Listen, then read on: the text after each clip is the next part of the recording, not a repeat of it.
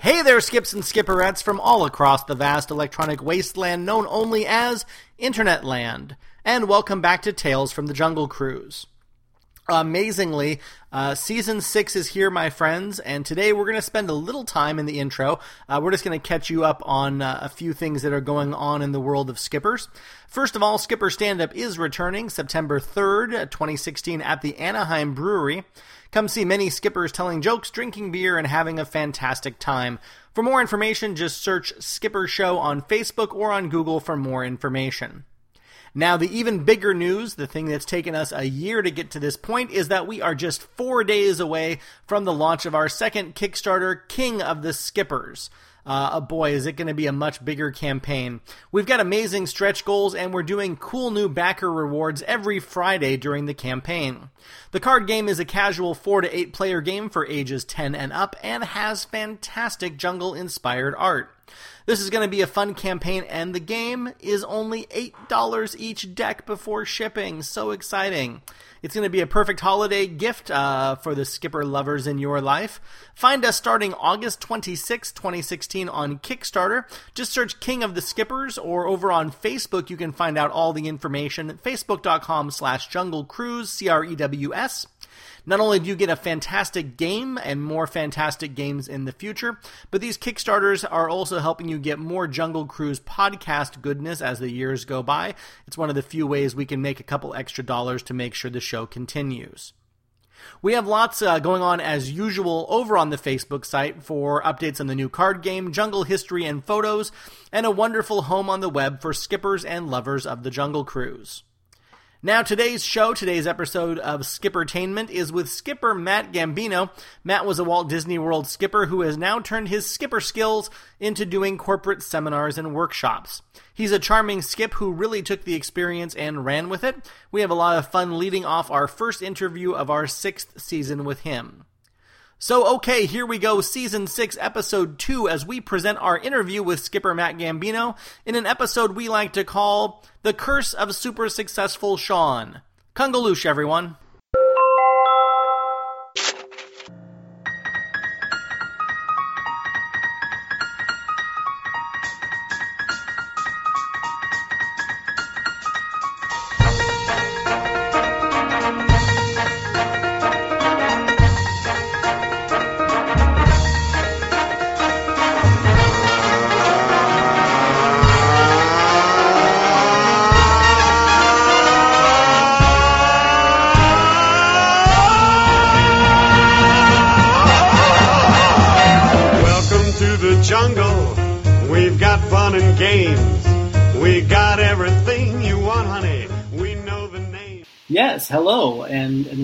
And to the thing and the show and the stuff. Well, thank you. I uh, I appreciate being here. Thanks for inviting me. Yeah, of course. Any questions before we get rocking and rolling? I don't think so. I'm excited. Yeah, you've, you've heard the show? I have not. Real? Okay, well, uh, I'll give you the, the short nickel and dime about it. Okay. Uh, we have been running for, you're the first guest of our sixth year.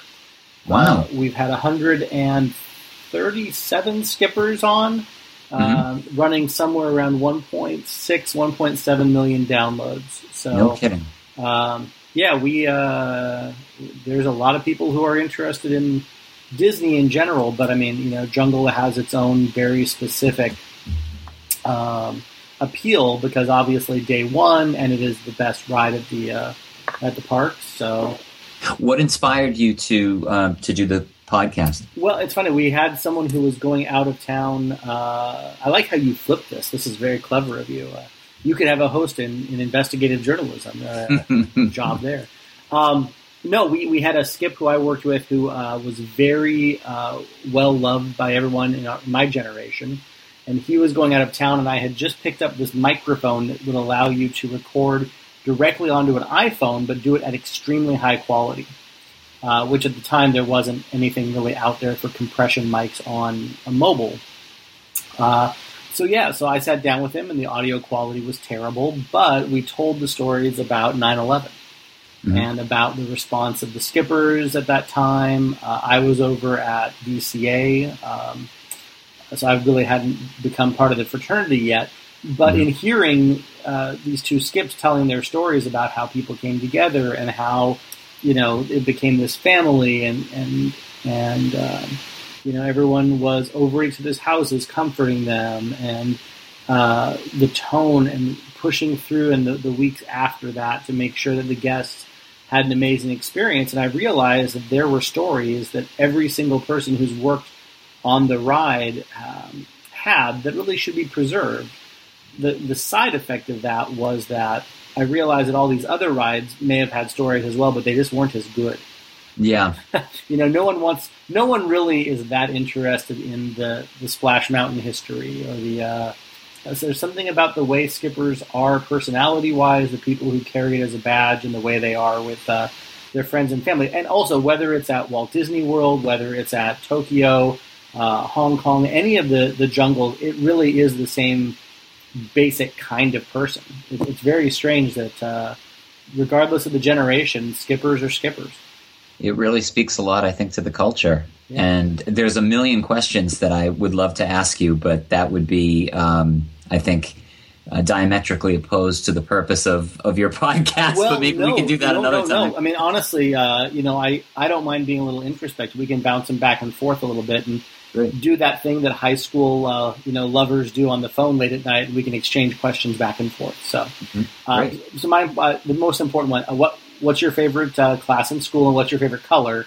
Because that's a classic high school question, right? That's you, you- okay. You don't have to a- actually answer that one. Never mind. Uh, English and blue. Yes. Well, let, let's get to the basic. Matt Gambino, welcome. Uh, welcome to the program, the Tales from the Jungle Cruise podcast. Uh, as I said, ep- uh, episode one of our sixth season. So you're leading off. You're in the, the number one batting position. I'm Uh, honored to I'm honored to have it, Kyle. And you are a Walt Disney World uh, veteran, shall we say? That's correct. Okay. And uh, what, what brought you to working? Like, what was the inspiration for you for working uh, for Disney? In the spring of 1990, my my very best friend, who um, is a super successful person, and his name is Sean, so I'll just call him Super Successful Sean. Alliteration is always a, a good mark. Isn't that good? Yeah. I, I I wasn't even planning on that. But super successful Sean has been a, a wonderful friend of mine for most of my life. And what I'll say is that um, I'm a believer that imitation is the most sincere form of flattery. And I've had the honor to be able to observe him do things that I would never think to do. And the you know one example would be uh, when he was 19 years old, you know, going on 20 in 1990. He had found out about the Walt Disney World College program in Florida and decided to apply and ended up getting a position working at the friendship boats in Epcot. So uh, that spring semester, I went and visited him and had a great time and was able to, you know, take a look uh, through at, at Walt Disney World really through another lens, through his lens. And I, I was immediately intrigued and captivated by the whole program and how they reached out to college students to give them the opportunity to work there. So, just like a lot of other things I think I've done in life, I've uh, you know I've sort of aped Sean's uh, success, and a year later, uh, in 1991, I did the same thing through my college in Massachusetts, and was very fortunate to be accepted into the program. And you know what I found out later, after having started in the position, I found that I was the luckiest person in the world to be able to uh, have won, first of all, an attractions host position, which was which are you know the you know probably the mo- probably arguably the most popular category of position um, that you could get on the college program. But I was The thrilled most to, glamorous to get for sure. I mean, it's definitely the most glamorous of all. I mean, it, it was funny. Um, as part of my interview to get into the position, uh, I had to identify the three main categories of of jobs that I wanted, and I was strategic about it. So the number one job that I put was food and beverage because working through high school and college, I did a lot of job. I did a lot of work in restaurants, and so I used that as a way. I said, "Look, you know, I there there may be some experiences that I might be able to bring and help with Disney based on you know my background. So I'll put that as number one. Number two, I put as an attractions host, and then number three, I put as custodial because Kyle, I really wanted to get into Disney. So I was like, I'll get in any way I want, any way I can. My sense is custodial probably isn't the most sought after category of position, so I'll put that in, and I'd be happy to do it. Mm-hmm. I was thrilled after you know doing the interview and getting accepted, learning that I was accepted as an attractions host. And um, when I began in the position, well, when I got there and went through the the regular college internship, all I knew I was going to is that I was going to be working on an attraction. I didn't know which one, and I was just elated when I found out that I had been um, chosen to work on the Jungle Cruise. Yeah. You know, it's funny. Um, un- the unfortunate side of, of this, not everyone were able to really get together and and uh, record or put them on the show. And I met someone um, who had done uh, a college program in Walt Disney World. I want to say like early aughts, maybe late late nineties and mm-hmm. uh, he had the same conundrum he was going through, and he's like filling out the you know which which position would you like, and he put um, director of operations Walt Disney World, uh, lead animator Disney Studios, Jungle Cruise attraction host. And no kidding, he impressed great. them so much that they made him head of the studio, and so that no, that's they. They put that is a that's a great story though. That's fabulous. So, um, so when you came in, were you um, did you already have an effervescent personality? Uh, I mean, had had your extroverted side uh, was it there from day one, or did you bloom while you were at the jungle? I would say a little bit of both. I've um, what's really interesting, I think, about what I you know the way my personality and and the way I've conducted myself is that I find that I am much better working in front of a crowd than I am one on one, which you're probably seeing sort of in a painful way, you and I talking right now. But I, have always enjoyed being in front of a crowd. Um, so getting the Jungle Cruise position to me felt like a perfect fit. Um, what I'll what I'll also say is having had the opportunity to work in the jungle and be a skipper something immediately became very, very apparent to me. And that was that I was not as good as good in front of a crowd as I really thought I was, and that I was giving myself credit for. And the reason why that, you know, the reason why I felt that was I was able to meet all sorts of just wonderful, talented guys on that uh, on that ride, on that attraction. So it was it was a little bit bittersweet. You know, on the one hand, it was introspective, and I was like, wow I think I've got a lot to learn in terms of how to, you know, work an audience. But uh, what I also did was just form such solid relationships and learn so much from my my colleagues, the other folks who were who were skippers, and I think that that helped me to become even more. Um, or to have an even higher ability to work in front of a group and to, to make them happy. And to roll it back slightly, when you when you found out where you were working, um, how much did you lord it over super successful Sean that he was just working some silly friendship boats in Epcot, but you were going to be a Jungle Cruise skipper? Well, that's a that's a great question. So here's what I'll say. First of all, what's interesting, and you probably already know this, but uh, at least when you when you work at Walt Disney World through the college program, believe it or not, the Jungle Cruise is the one position, this is my understanding anyway. The Jungle Cruise is the one position that you may be selected to do, but if you're selected to do it, you still don't automatically get it. You still have to audition for it, which is which is unique about any position that you get in the college program. So in other words, if I had gotten let's say um, Pirates or Haunted Mansion, it would have been on the piece of paper and I would have started training on it and I would have gotten it. The Jungle Cruise was different in the Jungle Cruise, you know, first day we put on all we put on our costumes, me and the other guys who had, uh, you know, from the the college program who got that position, and I still remember being in an office only once. It was an office in a part of the, you know, a part of the uh, of the um, of the facility I had never been in before, and I would and I, and I was never invited back.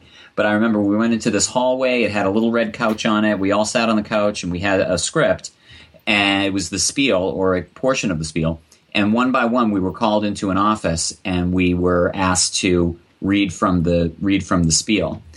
So i auditioned and after about it was it was fairly quick. I would say i spieled for maybe a minute before they just said okay thank you. And th- th- right then and there they said you'll be fine. And my sense is they were looking for you know strong voice and a fairly strong personality so that was interesting that, you know, I just didn't get automatically put into the position. I had to jump through one sort of small hoop of fire to do it. As it relates to my, sh- my friend, um, it's a great question that you ask because there was a real sort of balance around who got the more impressive position. So why do I say that? the way you put it, you know, silly friendship boats. That's a that's that's a, a fair point of view. What he could say to me is like, listen, Matt, at least my boat isn't on a track. I actually have to learn how to how to uh, how to navigate a boat that it doesn't have the safety of uh, of being on an underwater on an underwater track. So I think we both had some bragging rights, just in different ways. So when you um, you know you get through the interview and you get through your little mini interview and you you get into training, uh, one thing I've heard pretty consistently is that the number of college uh, program people on Jungle is much smaller of a percentage than at other attractions. Was that the way it was in the '90s? I'm not so sure that I could comment on that accurately. It, it it's because I've heard at times it's a handful. I mean, it's you know. Yeah, well, it would it would make sense. One of the things you know, it I would put um, I would put Haunted Mansion in the same category. Haunted Mansion being the only attraction at Walt Disney World where you're not supposed to smile. In fact, you're encouraged not to smile. And I remember that was a very small group. Um, I, I, can't I can't comment. You know, I can say that it was a handful. What I don't know is that if every other ride sure. had a handful, I don't know how that disbursement happened. But I would like to think that they, um, just by the virtue of having a, a small audition process, it probably didn't have as wide open a gate as the other attractions. It's probably fair to say that we were in the sort of a, a smaller part of the ecosystem than the other than now, the other rides. Had you had some background? Had you had you been as a guest and and yeah, I had been as a I had been a guest a couple times as uh, as a young kid, and what was really interesting and thrilling to me about getting that particular ride was I had had I had had experience on it, so I knew it was funny, and I knew that those guys. And you'll remember back in '91 when I worked there, it was only uh, males who could work on the ride. Females didn't work on that ride, which is sort of interesting. I know that's changed. So it was kind of a guys' club. You know what I mean? So even being younger, going with my my family, I remember going on the Jungle Cruise and being like, "This is a little bit left of center of the other rides that I'm seeing. These guys are having fun, and they've got sort of a sort of a gentleman's code that they're working through, which I thought was interesting." Mm-hmm. Um, in the course of my college, you know, when I was going to college, I, um, you know, thought that my career path might take me in the entertainment industry. And I've done a lot of stand up comedy. And I did a lot of stand up comedy when I was in college, which again is probably, you're probably thinking, you, you got to be kidding. You were doing stand up comedy. But I, I did that quite a bit in Boston when I was in college. So um, one of the things that really, you know, made me happy and thrilled me about getting the Jungle Cruise position was like, wow, I'll be able to sort of tweak that gland that I have in terms of you know wanting to be funny and wanting to be humorous and bring in my own personality to a ride that really encourages that. So for me, it was a perfect fit, but I have to chalk it up probably more to good fortune and luck than anything else. Yeah, the problem we've had some really great stand-up comedians on the show, people who've made a career out of it. There's two or three skips that um, that are full-time stand-ups, and that, that's what mm-hmm. they do for a living, and they've uh, uh, definitely set the bar way higher than I could even. It's like I'm a Smurf in the the high jump uh, uh, activity at the the Olympics. But no, it's you know if there's anything that's that's been good, it's that I've I've interviewed a hundred and some skippers, and I know how not funny I am. And mm-hmm. that, that self knowledge is important. Knowing that you're not good enough to do something really helps you prepare for it. Well, and that's probably one thing I would say a lot of stand-up comics do share. There's a there's a bit of self-loathing that I think helps us to um, you know, to survive up there and sometimes thrive up there. So yeah. I think it's all good. That's great, Kyle. Have you still done some? Uh, some? I, I haven't. I mean, it's I'm able to I'm able to have an outlet in the work that I do. So I have my own company um, where I help people with uh, presentation skills training, particularly around selling, sales presentation, sure. selling skills, that sort of thing. I was in Toronto yesterday, as a matter of fact, just doing a big workshop for um, uh, you know a bunch of a bunch of young salespeople, and part of my engagement was a ninety minute keynote, and that's you know meant to be you know more more or less m- motivational. My humor comes through, so my, if if I were in front of a, a therapist, the therapist would probably say, well, you know, if you're unhappy about not doing comedy that probably doesn't make much sense because you're getting a comedic outlet just in the work that you do on a regular basis. So I, I'm in a good place. I, I would see myself in the future doing it again. That, of course, you know, demands some time. As you say, writing you know, just getting back in the mode is hard. Yeah. You know, it's not. It just doesn't happen. You probably know that better than most. So there's there's a time commitment, and um, I'm, I love doing it, and I love being up there. I should say that I, I loved being up there when I did it, but it's not lost on me the um, the the effort that it takes to do a to do a good job. And and right now, I'm I'm happy enough getting that outlet just in the regular work that I do. You know, it's funny that one of the things that I run into is that after, you know, a hundred some hours of doing this podcast, you know, I I have to check myself on have I told stories before, because you know I'll get someone on who I haven't talked to, and you know, like I've told Michael Jackson stories in the Tiki Room. You know, Mhm. I've told Rebecca Romijn Stamos coming on the boats. I mean, it, Yeah, I, I have to watch it because there's been some stories I probably told three or four or five times, but I'm reminded of a story I haven't told that's not Disney related that that you reminded me of. We used to do corporate training with the improv group that I had started when I was doing stand up comedy, hmm and we would get hired to do shows, obviously, but we would get uh, we would do things like. Um, uh, public speaking for high schools. We would teach kids how to be more confident, and we did businesses where we would work with call centers and you know be actors, and we would take the part because in uh, in the Northwest there wasn't a huge base of people that you could do that with. So Mhm. you know. Uh, whatever bank, you know, we would call and we would be fake customers, and they'd walk us through the transaction. We'd train their people. yeah, So Cox Cable, which is Comcast Time Warner style cable company, uh, had hired us to train their installers. But it was a blind training. They didn't know they were being trained. So they, we got a house and rented it. We set up actors to go into the house and to play the parts. And we all of their new people would come in and we would, you know, role play it. Well, we had this one very attractive, like mid 30s mom who really was put together. I mean, just you know, someone had the right blueprints when they when they put her. I, I guess the term you would use now is milf. She was a Okay, very yeah. attractive mid to late 30s lady, and um, she had this idea during training to try to distract the guy. And she was wearing like a negligee, not anything immodest, but definitely was a little, you know, racy. hmm So um, we had this this brand new installer came out. We had a couple little hidden cameras so we could coach it afterwards. And uh, he was just ex-military, had just gotten out. He was in buff shape. She goes to the door. She says hi to him. His eyes, you know, his jaw drops. He does the Yeah. Tex Avery. So he's like, "Oh, can I use the restroom?" And she made some flirty little comment, and so she sits on the couch a little bit, you know, laid, decked out. He comes out of the bathroom directly in front of the, the hidden camera, wearing only his tool belt. No, you're you're kidding me. No, absolutely. He thought that she was the, uh, you know, the pizza delivery woman porn star fantasy that that you know is out there in the culture, and he thought she was hitting on him and that he would get some easy uh, easy loving out of it. So we have this video. He got fired immediately. Yeah, we had this video of this guy coming out, his tools and tool belt all ablazing, and she just sat on the couch laughing. And Oh you could just God. see, you could just see something was like, you know, he was breaking inside for how uh, how that had hit him. So, yeah. So, corporate training it has a downside. It has some Yeah. interesting stories. Well, or an upside. I mean that that is the most fabulous story I've heard in a long time. Yeah.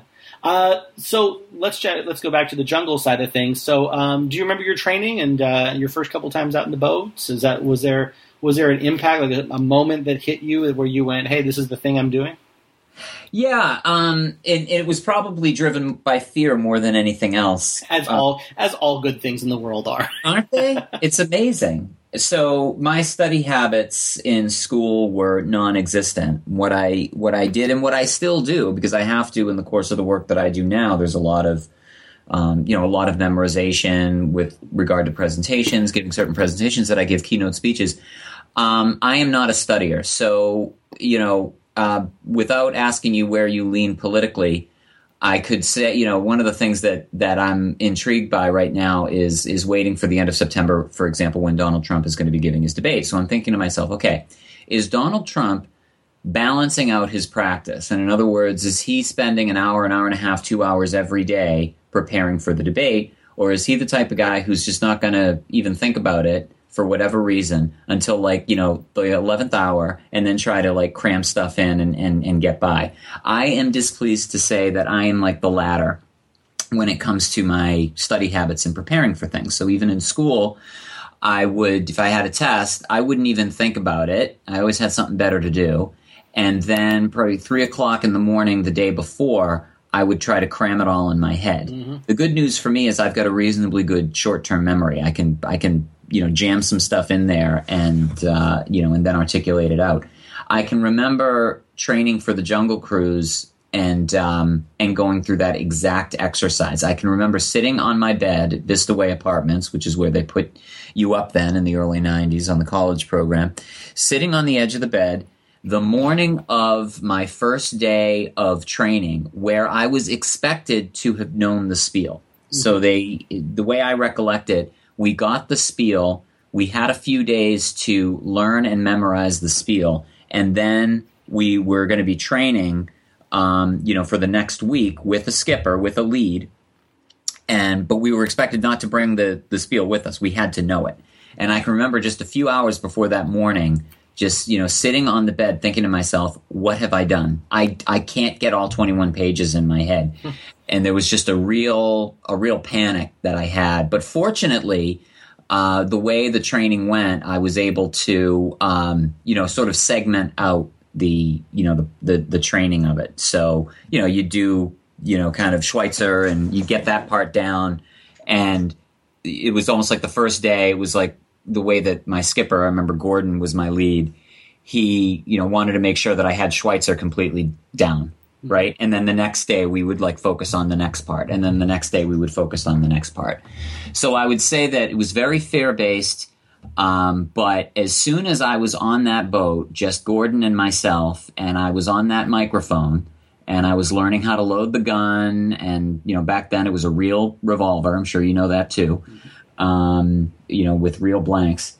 Uh, that's when it hit me. I'm like, wow, this is in you know, in my mind, it was entertaining, and it was, and I was, I was, I was an entertainer. However, that was quickly squashed. I mean, one of the things that I remember vividly that they really pounded into you know our heads um, in that position was like, look, you are not the center of attention.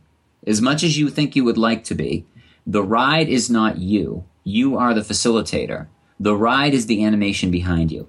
The ride is the water. The ride is the jungle. The ride is the animatronics. The ride is that sort of thing. So don't. It was. It was almost like a "don't get too big for your britches" sort of thing. Now, of course, all of us dismiss that entirely, and everyone has their own style. And I was able to use my own style, and I loved it.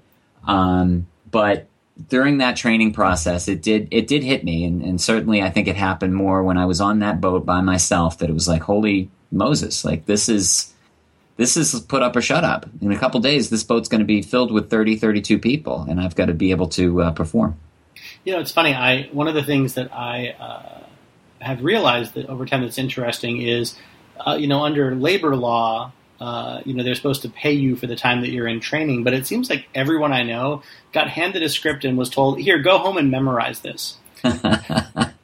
So and that, and that, yeah, and I can't, I can't recall. I mean, it was a quarter century ago. I don't know if I made the requisite five fifty an hour for that, yeah, or see, whether I was on I'm my own. Class action, class action lawsuit. We yeah, let's. Yeah, we could band together. I'm sure there's a lawyer out there who would be happy to do the research. So the, um, you know, the the ninety, the early '90s was one of those interesting times with Disney because it, Disney had started being cool again. Uh, you know, they, they were coming out at that point of like the Disney afternoon, uh, you know, DuckTales and, and it, the Disney stores had gotten out there back in, into the, the world. Right. Um, and I know that, you know, the 80s were not the best attendance time for, for Orlando, but I know 90s they were starting to, to click. Was it uh, exciting and busy during that summer? I mean, was it, uh, do you, do you remember, you know, the, the, the vibe as far as the, the feel of your working there? Here's what I'll say. I, I, can't comment as much on the busyness. I mean, it was spring semester 91, so I worked from January to May. That, of course, is going to be a big, you know, that that's a big time, of course, you know, February vacation, Easter, all that. So we worked some serious crowds. But here's what was really interesting, Kyle.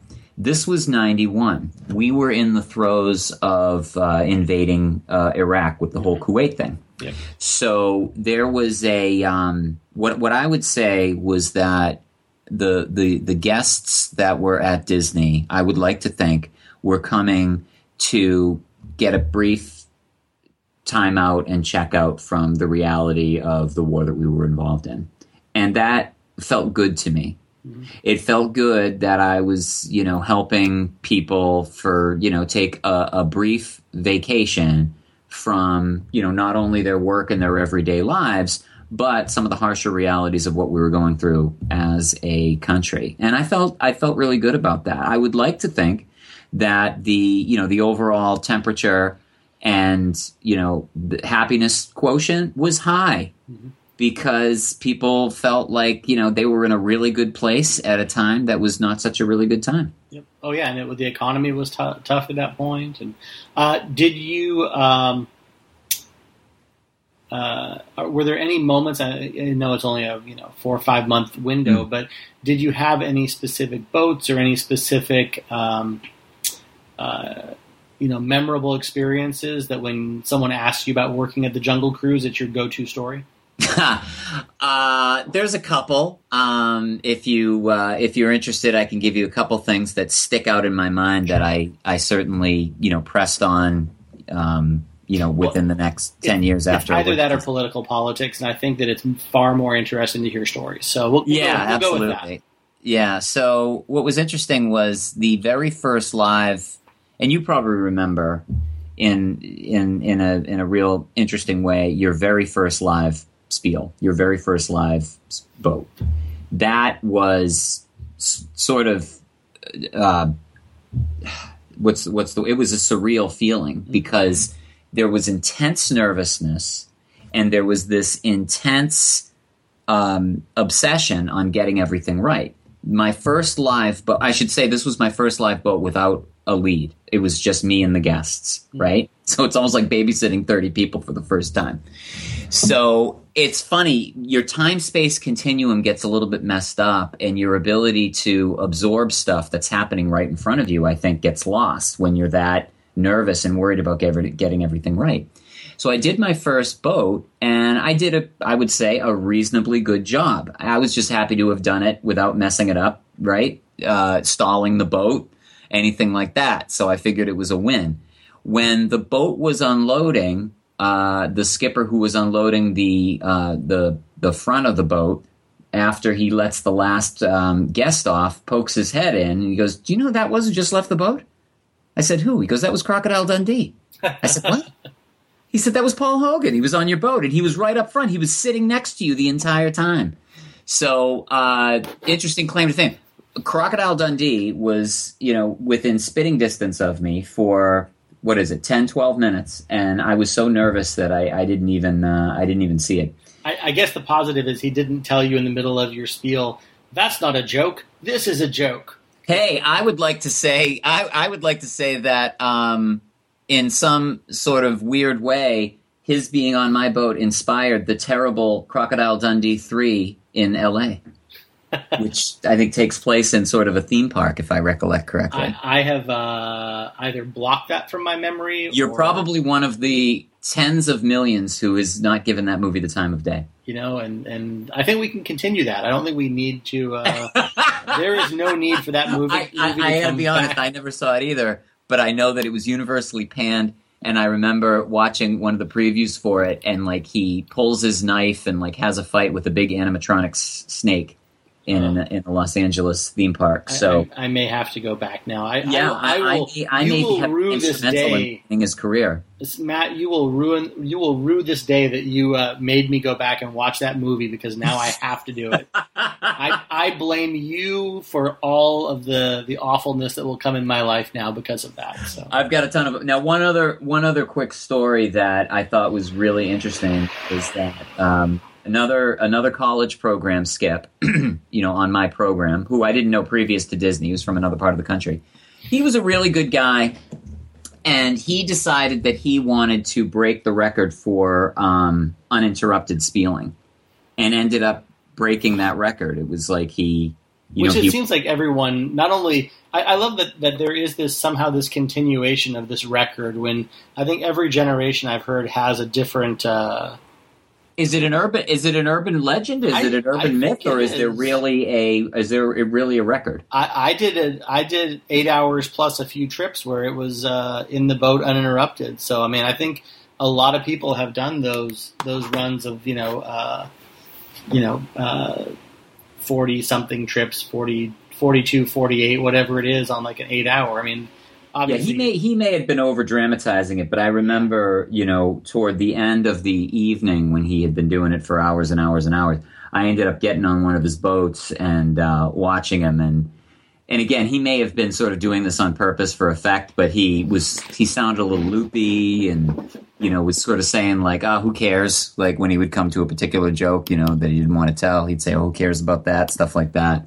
But um, you know, he was. Uh, he he he he had our attention for the day. Let's put it that way. Yeah, yeah. no, I uh, one of the things that I I've heard regularly is I'll have someone from the you know recent generation who's like, yeah, we came up with this really great joke idea and uh, we really like it, and then uh, no one's ever done it before, and then I'll talk to someone from the '90s who's like, yeah, I had this really great idea for a joke, and here's how it goes, and I think we're the first ones to ever do it, and then I'll talk to someone from Walt Disney World from the '70s who have done it. It's um, there really is nothing new under the sun. Uh, No, I would I would I would probably uh, I would say that that's right. I mean, what was really interesting was your SOP jokes and your non SOP jokes, and you know, being on the college program, you know, I would you know forge relationships with with skips who were full time and who had been full time for a while, and it was almost. Uh, you know, it was almost like working on a fishing boat, you know, where you, you go in almost like your apprentice. You don't know what the heck you're doing, and an old timer takes you aside to show you sort of the best way to, you know, to to to, you know, gut a fish or something like that. It's kind of the same thing. I have an old timer. You know, you didn't hear this from me, but here's something that you could say when you get to the, uh, you know, when you get to the ruins before the before the tunnel or whatever. Here's what we say, but you didn't hear it from me.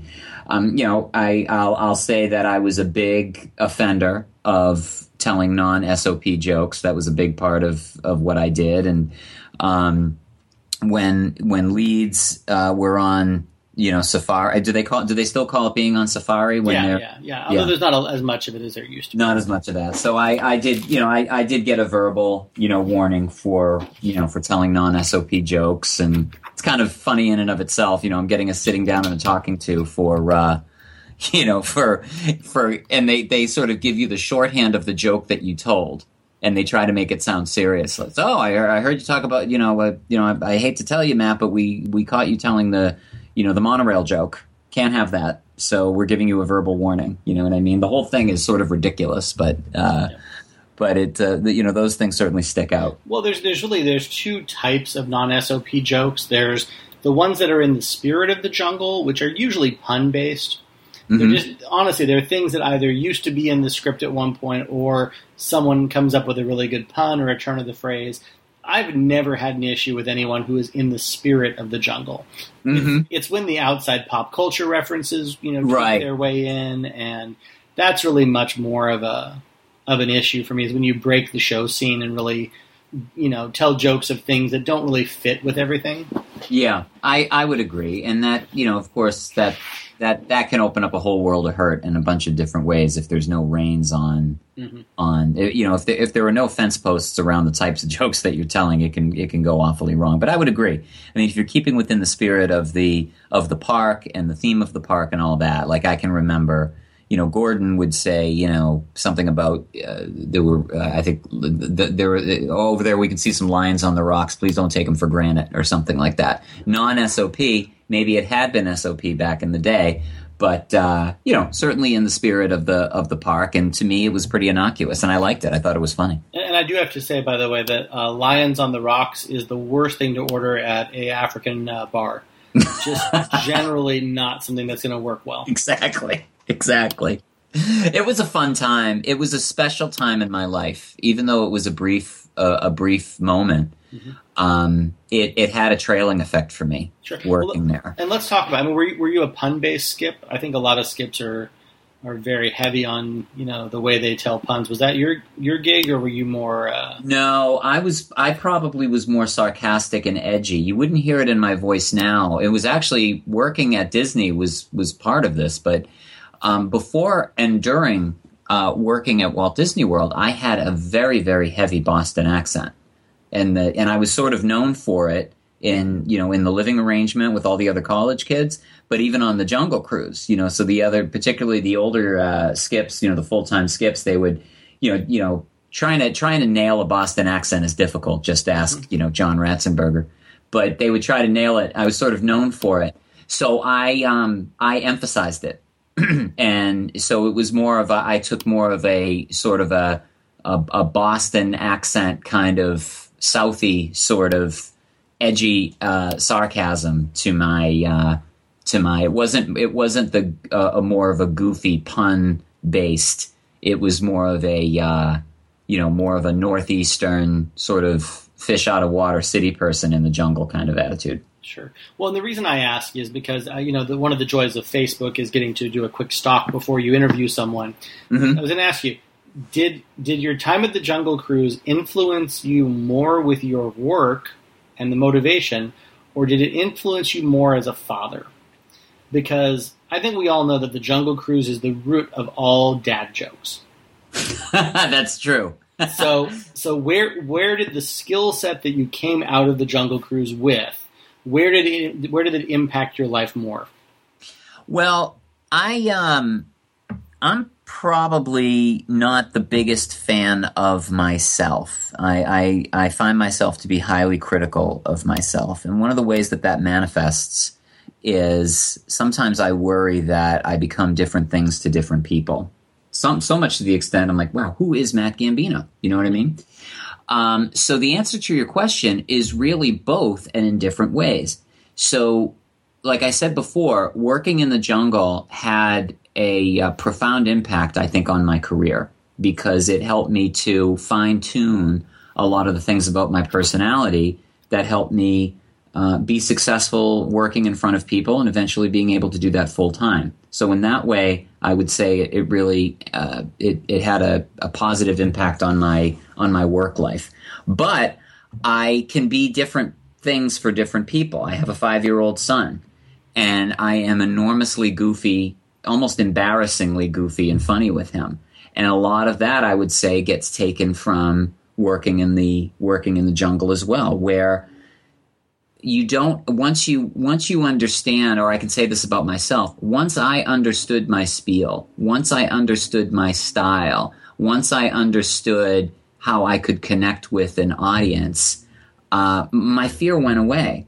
And i could become uh, someone very very very different you know to to help you know entertain and, and make people happy and i'm able to do that with my son i'm not so sure that i would do it as well with my son if i didn't have that experience in the jungle cruise does that make any sense Yeah, no, absolutely. No, and and you know, I've always argued that humor is the best way to to communicate a message to people you don't know.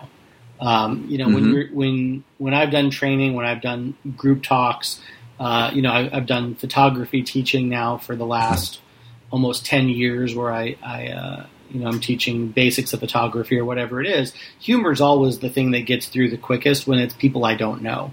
Yeah. And, and I, I credit that entirely. I think the jungle was was huge. You know, I looked at what I the length of time that I was there was five years, and of course other attractions. But uh, hmm you know, I it was over a million people in the boats, and you think about any other job you can have that you're seeing, you know, a couple. is that hundred- is, no kidding is that right i mean is, have you been able to calculate Oh that? yeah, yeah. No, I did the math. It was well over a million people. Uh, Forty-eight per boat. You know, uh, three trips per hour, eight hours per day. Not counting all the overtime. Not you know, and then take out Wow. parade shifts or Indy or Lincoln or wherever else I was at. But yeah, it's it uh, it's a solidly huge number. hmm Uh, same thing with the podcast. It amazed. I mean, I love that we've had as much uh, downloads as we've had. A million and a half downloads kind of you know makes me crazy because it's uh you know sixty million minutes or uh, ninety million minutes of Yeah. podcast. I mean, it's, it's yeah awesome and strange and and all those. What's things. your what? I mean, what what are in in five years? You have a, a much broader canvas to paint from than I do. But in the five years that you worked on the the Jungle Cruise, what would you say is the um, the event that sticks out the most that uh, that you like to to think about and remember? Um, you know, it's funny. I, the thing that I like doing most at Disney, um, and I incorporated the jungle into it. But I mean, Disney University and training on uh, onboard hires was one of the most fulfilling things I did with the park. Mhm. I did university for a, a year plus, and it was uh, one of the biggest growth experiences for me. Um, but specifically jungle related, um, it was. That's kind of a bigger story. Uh, I think it was the fact I, I came in ten years older. I was thirty when I started at Jungle, so I wasn't part of the kids group.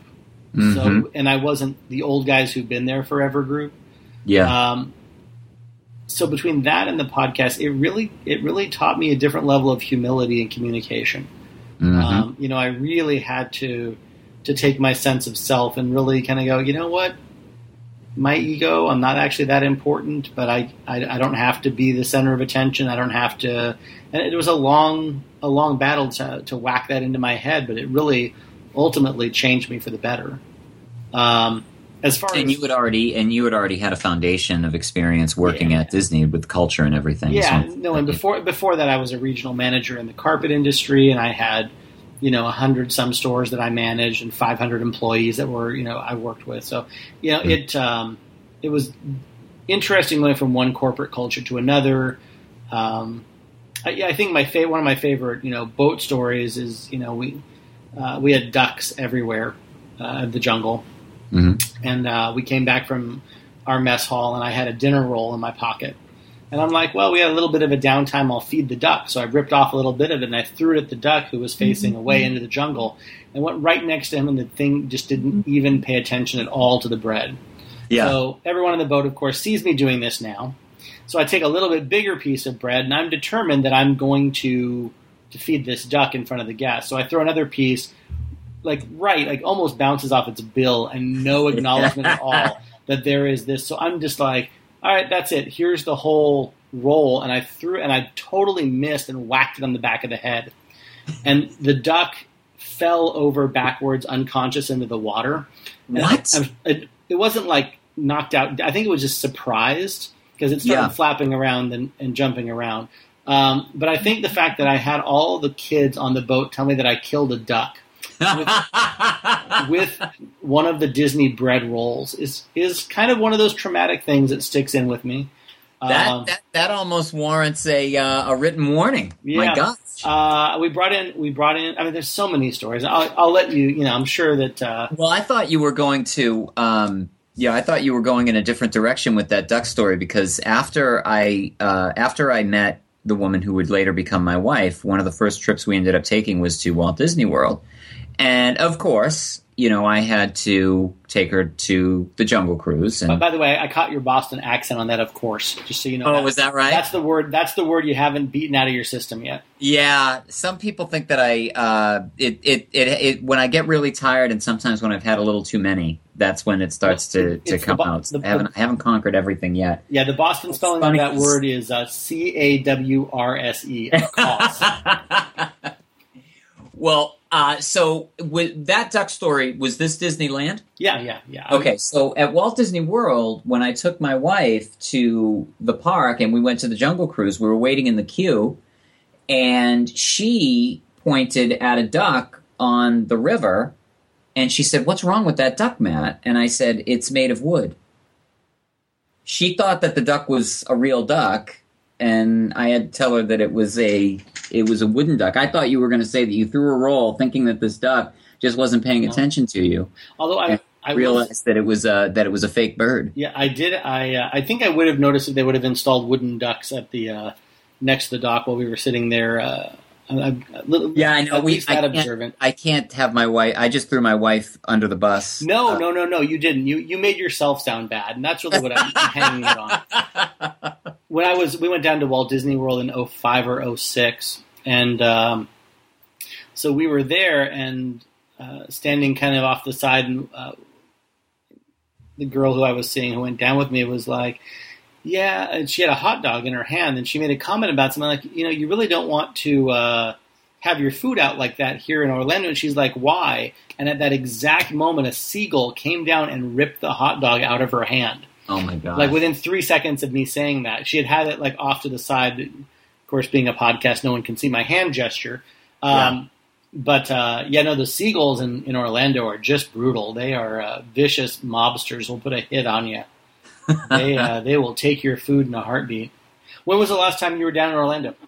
Uh, let's see, February of last. What are we? 2016? Was it February of 2015? I think it was February of 2015 or 14. I it's, Yeah. it's amazing. I can't remember, but I my my wife and my son and I went down, stayed at uh, Animal Kingdom. So the uh, I- I'm assuming, of course, you went back on the jungle because you know we get it- Absolutely. we get it in our blood and we can't really get it out. Um, Yeah. That was where I realized that the guns have changed. yeah, and they're not. And Anaheim is still the uh, the blanks. The real the real deal. Real deal.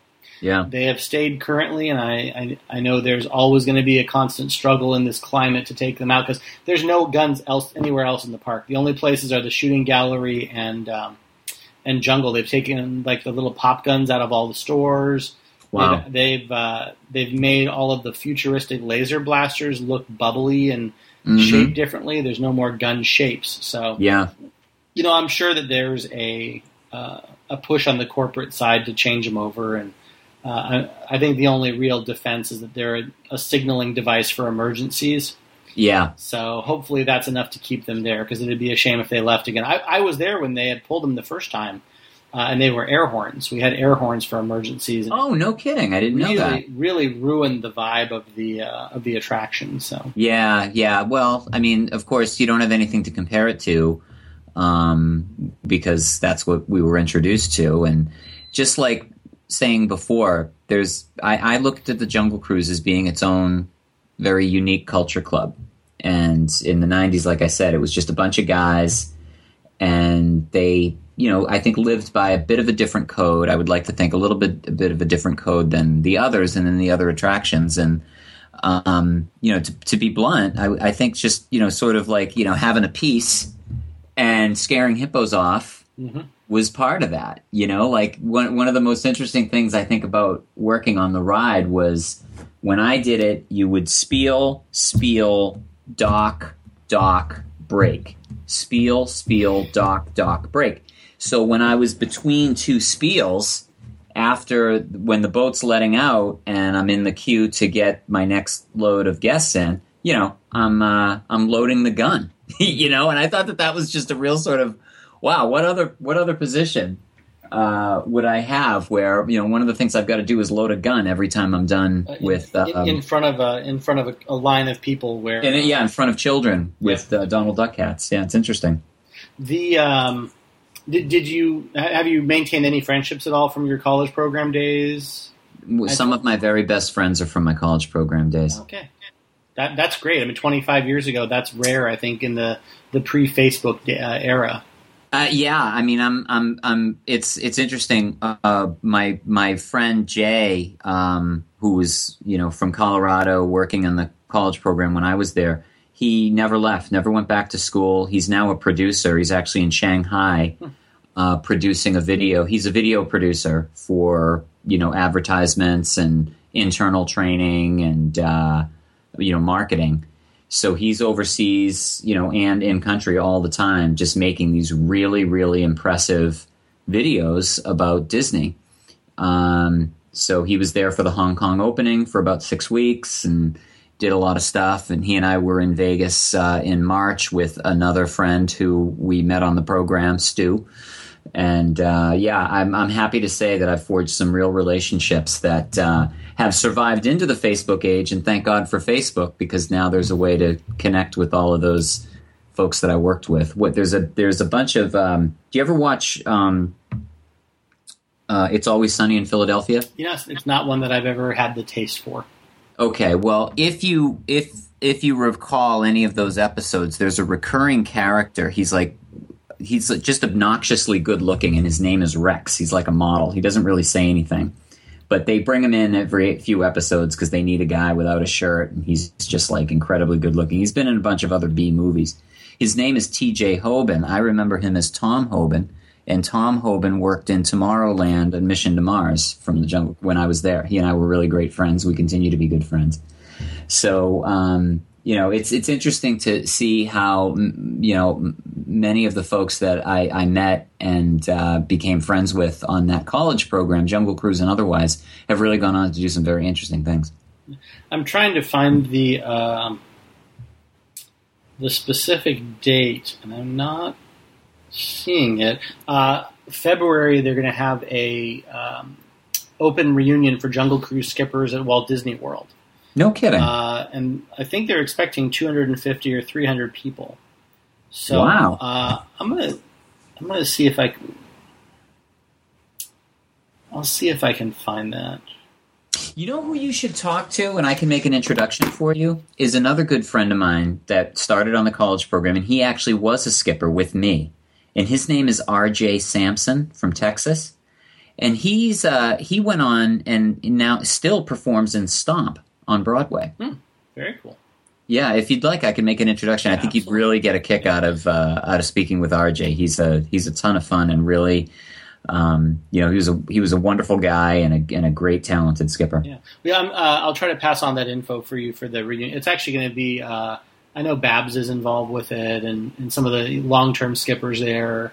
Mhm. Um, but yeah, it's going to be a lot of. I'm, I'm, I'm going to go out and hopefully record some podcast episodes, and uh, Are you going to be there? I, I'm hoping to. I got to put all the plans together. So there's a lot of stuff happening. Uh, the big thing right now is I'm nine days away from our next Jungle card game Kickstarter, Huh. uh, which is uh, you know every moment of every day right now for the next ten days is is tied up in that. We're getting all of our promotion together and we're shooting the Yeah. videos and it's our second card game and the the first one did okay. This one we're actually really enthusiastic about and we're hoping it'll it'll go you know two three four thousand copies. So Wow, that's uh, great. Yeah, so that's where my brain is totally on right now. best best of luck to you on that. Yeah, I'll, I'll I'll send you some of the link stuff and some of the best episodes and uh, Yeah. this little bit I'll probably slice, you know, Mhm. as I say that. Um, so is there a, uh, I guess a a single message or a single thought that you've got about your time there that you know if there's a single lesson your your uh, little guy is you know college program age or is about to go work at Disney World and gets the Jungle Cruise. Uh, is there a single piece of advice you'd give to a new skipper or to you know if your uh, if your son becomes a Jungle Cruise skipper and honors the legacy? Uh, see, I asked the good questions. You did. Yeah, that's a, that is a that is a very good question. Well, here's what I'll say. Don't drink the water. Number one. yeah, that's a good one. Uh, unless you've got a first aid kit handy, I would say to um, just like a lot of things in life, but I, but in life, but I think this really applies very much to the Jungle Cruise is to be, you know, 100% grateful and in the moment that you're there, and to appreciate every moment that you have being able to work on that special ride, because in my mind. Um, and just judging working there in the early 90s with all these big cheesy video cameras in my face and having old women sort of leave and just say see you on jay leno. Uh, i think that that ride makes just as much as an impact for the guests as it does for us. So my my advice to anyone who is fortunate enough to work as a skipper is to be grateful for it and to make the most out of the impact that you're going to have for the people who watch you. Yeah, and it's it's so easy to be out of the moment. It's so easy to, uh, you know, and look, I'll never tell a twenty year old how to behave because whatever I say will be wrong. yeah Um, but uh, yeah, no, it's especially something that's as limited time with you know the the ability you have. Look, I I've said this before. I would go back in a heartbeat if it wasn't for you know these silly real world responsibilities like Yeah. money and time. yeah yeah The fact that I'd be driving an hour, you know, each way to get there and back. So yeah yeah, Well, I can tell that it's uh, it's it's become uh, a real part of your DNA. That's Oh, yeah. not a you know that's obviously not hard to see because you've you know you're devoting you know so much of your time that you do have and your personality and your passion to it. And I really applaud you for the work that you're doing, Kyle. I think you're doing a real special thing because that was a really special place to work, a special place to be, and something to be a part of that I'm really proud of. well, you know, it's a it's a small media empire, but uh, you know, it's still a media empire. Much as the Ottoman Empire is still an empire. No, it's not. Um, so yeah, so uh, as we wrap this up, I we started this off. You had some questions for me, and I'm happy uh, to turn this around. What what else is there? Is there anything you would like to know? I also just came back from Disneyland Paris, and uh, just well, yeah, I would love to. I mean, since you've you've obviously you know devoted a lot of your life to um, to not making money, as I really not making money and Yeah. highlighting this you know this uh, this subculture of of skippers. When you reflect on the work that you did at Disneyland, being a guest at Walt Disney World, you know, going to Disney Paris, And by the Uh, way, I, I've actually spieled uh, in Orlando as well. When I was out there as a as a skip at Disneyland, when I was out there, they actually let me uh, take a boat around, so that was kind of awesome. Oh, no kidding! That's two, great. I've got two rivers on my on my belt now. So let me ask you this: I mean, are you uh, are you recognized for the work that you do by the Disney Corporation? Uh, only in so much as that they're lawyers uh, that we've had discussions the first year, and I haven't heard from them since. So Mhm. I, I think that they they ignore me with great prejudice. It's uh, it's a good uh, it's a good arrangement. Would they be just as happy if you didn't do it? You know what I, I I've had a lot of time to think about this, and it's actually there is so much fan culture around Disney Mm-hmm. that if they ever really took anyone who wasn't doing anything that was like greatly, you know, out, outside the terms of uh, your NDAs you sign or something like that, you have to really go out of your way for Disney to come down and put their foot down and say you can't do this. Mm-hmm. You can't have a podcast that celebrates something. Mm-hmm. You can't have a Star Wars podcast. You can't have a Marvel podcast. You know, you can't you know have a recap of these episodes every time we air Agents of Shield. Yeah. The I think we're at a point where, as a culture, we we like to celebrate and overanalyze and have a, a, a part of ownership in our fandoms. Mhm. And I think Disney has learned their lesson, and I think that there were some early things that they did which which burned them, as far as the way they handled fans, which is Mhm. why they have the D twenty three celebration right now. Um, you know, I still have good friends uh, at Imagineering and in management at Disneyland, and people I've talked to at you know parks around the world uh, that I have great relationships with, and I, I, I try to have a code and an ethic about what I do uh, because I think you have to in anything you do in the world. So I think that there's they anything that's ever been discussed, they know that there's a respect, and in general, look, I'm I'm losing money doing this. If for some reason I was making half a million a year, they might look at me differently. Yeah. Um, you know, I'm I'm a small fry with a very niche podcast that gets you know uh, one one hundredth of the traffic that something like you know Mice Age or something like that gets. So yeah, I'm, I'm what's the um, what's the one thing that you've learned about skipperdom and working in the jungle from the work that you do with podcast and meeting other skippers that you didn't know before? And there's probably a lot. So highlight Yeah. for me the one Uh, thing that's probably the most uh, the most interesting to you. Well, I think it's the one. I think it's one of those things you learn about anything you're involved with. You can't go back. Mhm. Uh, you know, you get your one summer, whether that summer's five years long or whatever it is. Um, You know, it is not something that if you go back, the memories you have from that time will not be what it is to you today. And it's Mhm. it's it's one of those lessons that I've I've taken to relationships. Uh, you know, at one point I, I dated an ex for a while and then realized, nope, you only get one summer. yeah, um, that's true. You know, you get your one opportunity to do the thing you're doing, and if Yeah. you don't appreciate it, it's gone. It, it it goes right by your window, and you are finished. And that's it's both a sad thing and a wonderful thing, because Mhm. if you have the appreciation for the thing you're doing, it's magical. Uh, if you just let it, you know, let it skate by, and so the next time you're up on stage doing your presentation, and you look out in the audience of a couple hundred of corporate wonks who are expecting you to, to tell them uh, how how they can do better at you know cold calling or uh, Yeah. you know you got to look at it and go you know what this is a pretty good life this is a pretty good way of of taking who I am and being that person uh, and it is a very magical thing we all have a you know Disney is doing that limited time magic uh, promotion Mhm. that's their big thing. Uh, life is a very limited time promotion. Uh, we get a very short amount of time, and it's over before you uh, even recognize that it's gone. And if you uh, if you don't take what you love and do it, you're missing out on the point.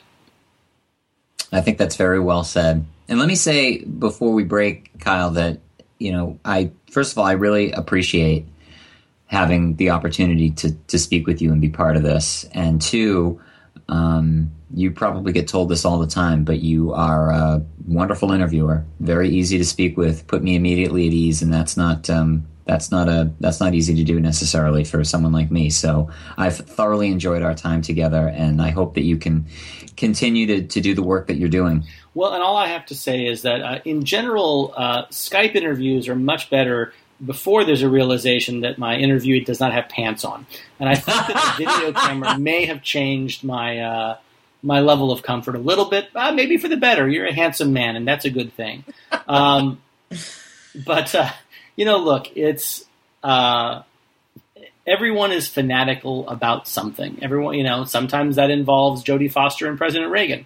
Right. But everyone has a level of fanaticism and uh, a thing that they love, and it's. I love when we get these. Um, uh, the, the people who are harshing on like Pokemon Go, and then I, I look at them like this guy's giving this guy's giving my friend crap about Pokemon Go, and then turning around and going to his fantasy football league. Right, right. like, you know, Dungeons and Dragons and fantasy football, it's basically the same thing, guy. There's really not a lot there that's, uh, uh, you know, that's different. It's all just Yeah. pe- people's fandoms and their loves, and whatever that fandom is, you sit back and go, cool. You got Mhm. your thing. It's all good. Um, yeah, going to Paris was actually a really uh, revelatory experience for me on the Disney front because I'd always heard really lousy things about it, and I got to say, it's one of the most um, the spirit of Walt, you know, whatever the hell that means. Uh, look, and from having gone to Disney, the Disney Family Museum and Walt Disney World, Disneyland, Disneyland Paris is gorgeous. It has so much of the feel of turn of the century America and and all those little touches that you know would be uh, a positive to to Walt and the family when they were creating it. It's it's an amazing park. I'd So love if- to go. Yeah, if you ever get a chance, take your son because it is Yeah. it's a super home run, and they've got some great great rides and no Jungle Cruise. No Jungle Cruise? No Jungle Cruise. No, I, apparently it doesn't uh, translate well to a guy at the front of the boat with a beret who's chain smoking. Look over there, it is a uh, lion. The lion is the laziest member of the jungle. You could just insult the hippos. Yeah. That's interesting. I don't think that the uh, the French sense of humor really pans well to the uh, the Jungle Cruise experience. Wow, no kidding. But uh, yeah, no, no. An, and then next year I'm hoping they do uh, do Hong Kong and Tokyo. So Oh, that'd be great. I wish you the best. So yeah, we'll stay in touch. Uh, we got a lot of a lot of fun stuff going on, and I'll uh, yeah I'll get you the info. I'm sure that if you went to that Skipper reunion, you'd see a bunch of people you knew. Yeah, yeah. I uh, that was why I was thinking about RJ because when you mentioned reunion, I want to tell him, and that's when I was thinking, yeah, I got to put you guys in touch. Yeah, send me send me the uh, the information, and you can now consider me a fan of the podcast. Uh, of course, Yeah. it took it, it it took me being on it to be a fan of it, Uh, but uh, it's I, fine. look- I will. I'll send you a couple of the uh, the. There's a few episodes that are, are standout that I think are better than the others, but not that Yeah. not that every skipper isn't good. But there's just a couple interviews that uh, went in ways that had a little more impact. So uh, Yeah, yeah. I'd love to. I'd love to we had Kyle. uh, Bill, Bill Sullivan, who was the uh, Sully was the director of operations for Magic Kingdom and for Epcot when they opened. uh-huh. He was a skipper on the tenth day Disneyland was open. Wow. worked with Walt. Uh, that's a good video, a good interview. So yeah, we'll get that all over to you, and you can uh, pick and choose and see what you like. So That's great. Well, Kyle, thanks again. I, Hey. I, I truly appreciated speaking with you and hope to be able to speak with you again in the future. yeah, Thanks no, so absolutely. And if I'm ever up in the, the the the Northeast, I'll definitely. My wife travels a lot for her work with USC, so uh, I find myself in strange places uh, every once in a while. So Yeah, well, hey, vice versa. I travel quite a bit, and um, I'm gonna I'm gonna be I'm gonna be looking very closely at uh, the improv stuff if I can if I can make the timing and work. if, if, sure. hey, if you're in California, I'll buy you a pint. Awesome, man. Thanks All so right. much. Matt, take good care. I'll talk to you soon. Have a great night. Bye bye.